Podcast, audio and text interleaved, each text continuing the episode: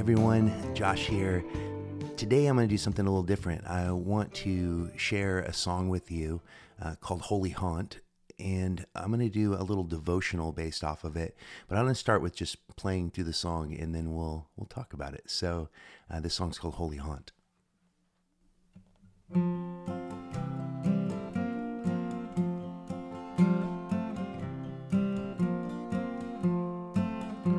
I can feel your holy haunt.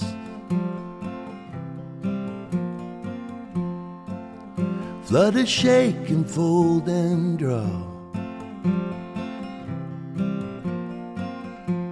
This hallelujah sigh from my twilight.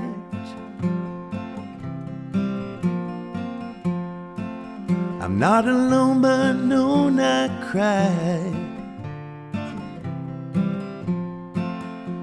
I hear the color of your voice, and I breathe in the sound. It's here where I find your wounds still bleed. I drink in your love, and I'm found.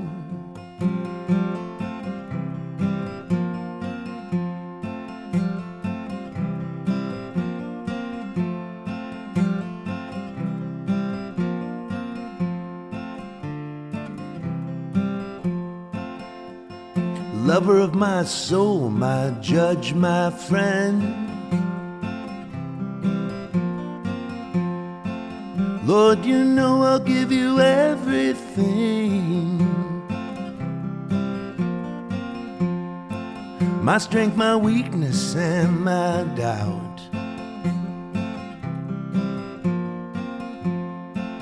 You know what I need, so you sort me out. I hear the color of your voice, and I breathe in the sound. It's here where I find your wounds still bleed.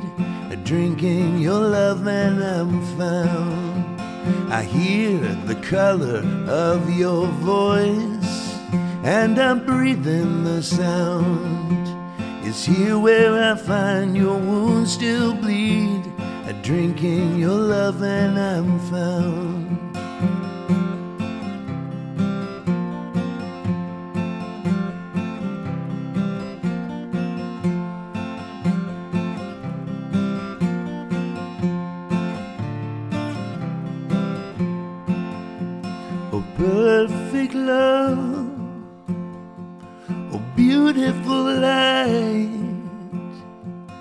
Into the dark of this brokenness. Your love absorbed my night.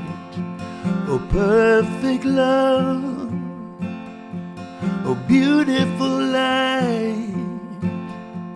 Forgive me for hiding or foolishly trying to earn what is already mine. Oh, perfect love,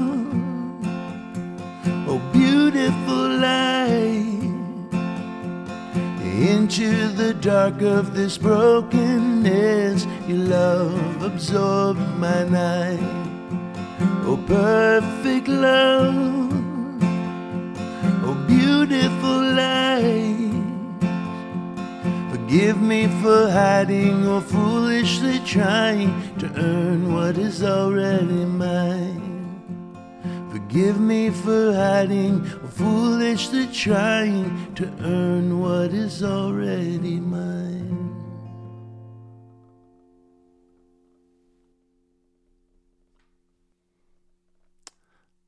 Well, that is Holy Haunt. Well, I want to just uh, begin with just that opening verse. I can feel your holy haunt flutter, shake, and fold and draw this hallelujah sigh from my twilight. I'm not alone, but known I cry. You know, there's a passage in Acts chapter 17 in which Paul speaks uh, on Mars Hill, and he says that they should seek God and perhaps feel their way toward Him and find Him. It is actually not far from each one of us, for in Him we move and have our being, as even some of our own poets have said, for we are indeed His offspring.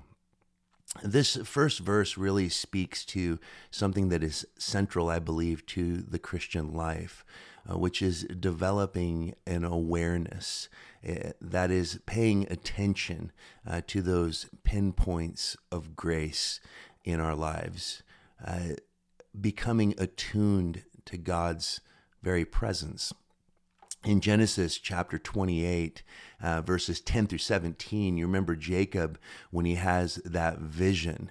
Uh, he he wakes from his dream uh, after God says, Behold, I am with you and will keep you wherever you go and will bring you back to this land.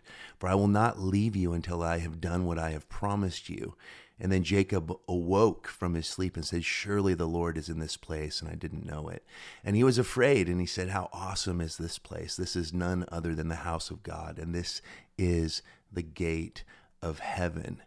God is near to us, and He's not near to us because He's everywhere. He is near to us because He cares. God is a God who has concerned Himself with us humans.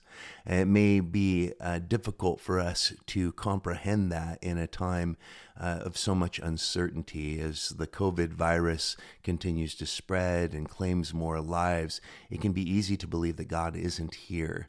But I want to just encourage you before I became a believer, I never thought about God's presence or his absence. And I would argue that even if you are feeling like God is absent, that is a sign that you believe that He is present. I like what Christian Wiman, one of my favorite poets, uh, wrote in his book, My Bright Abyss. He says, For if grace woke me to God's presence in the world, and in my heart, it also woke me to His absence.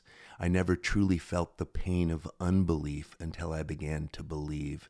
And I would say that there are those seasons. That is such a beautiful and profound way of drawing out what many have called the dark night of the soul, or being placed in what I like to say is the shade of his hand, where we are forced to walk by faith, not by sight.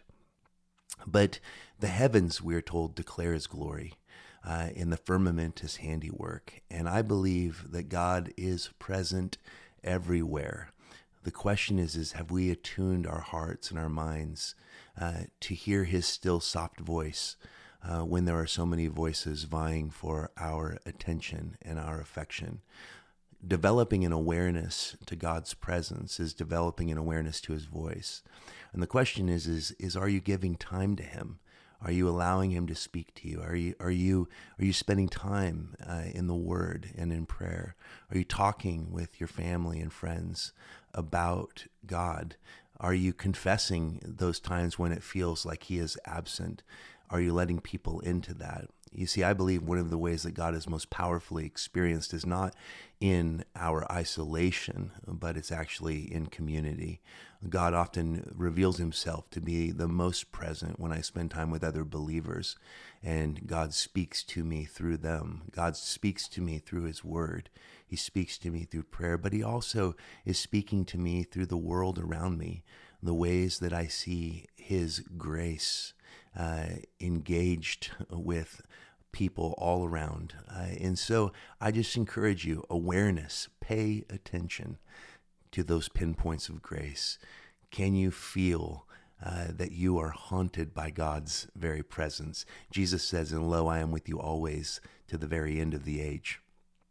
Uh, secondly, uh, uh, the the second section of, of the song, which is the chorus, says, "I hear your I hear the color of your voice and I breathe in the sound. It is here where I find your wounds still bleed. I drink in your love and I am found. Not only do we need awareness, but we need acknowledgement. We need to continually say yes to the yes that God has declared over us in Jesus. He is the God of yes. We're told that all the promises of God are yes and amen in Jesus. God has spoken a yes over his world through the sending of his son. I, I believe that we need to acknowledge his presence. We need to say, Yes, Lord, I believe. Help my unbelief. I think of what Romans chapter 10, verses 8 through 9 says. But what does it say? The word is near you, in your mouth and in your heart. That is the word of faith faith that we proclaim because if you confess with your mouth that Jesus is Lord and believe in your heart that God raised him from the dead, you will be saved. We need to acknowledge God each and every day. It's why we are taught to say grace. It's why we why gratitude is such an essential component of the Christian life. It's an acknowledging that God is near, that God is present. Even when we don't feel him, we acknowledge God, we know that you are there. We know that you have not lost your grip on your world we acknowledge him and we say, Yes, Jesus, I accept your love for me. Do you know that Christianity, a huge aspect of it is receptivity, a willingness to allow God to be in control? Which brings me to the second verse Lover of my soul, my judge, my friend.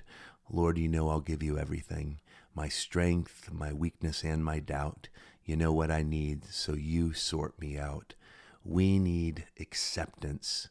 We need awareness. God is nearer to us than we are to our own thoughts. We need to acknowledge his love for us. We need to say yes to his yes, but we need acceptance. That is to surrender to that love, to fully lay down our lives. No longer my will be done, but your will be done, Lord, on earth as it is in heaven. Romans chapter 8, verses 37 through 39 says, No, in all these things we are more than conquerors through him who loved us. For I am sure that neither death, nor life, nor angels, nor rulers, nor things present, nor things to come, nor powers, nor height, nor depth, nor anything else in all of creation will be able to separate us from the love of God in Christ Jesus our Lord.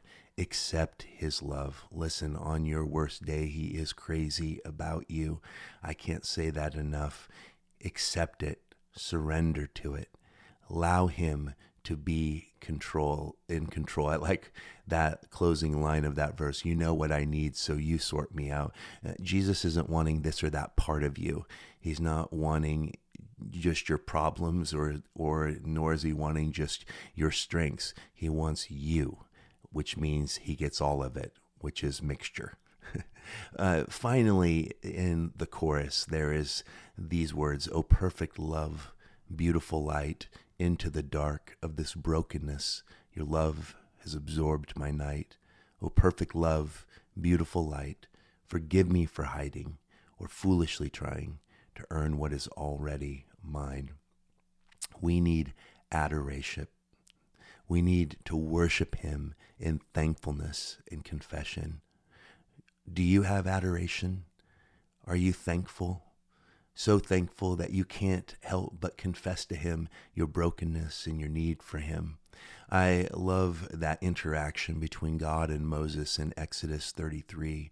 And and I love this. Is the Lord said to Moses, This thing that you have spoken, I will do, for you have found favor in my sight, and I know you by name. And Moses said, Please show me your glory. Is that the desire of your heart? To see God's glory.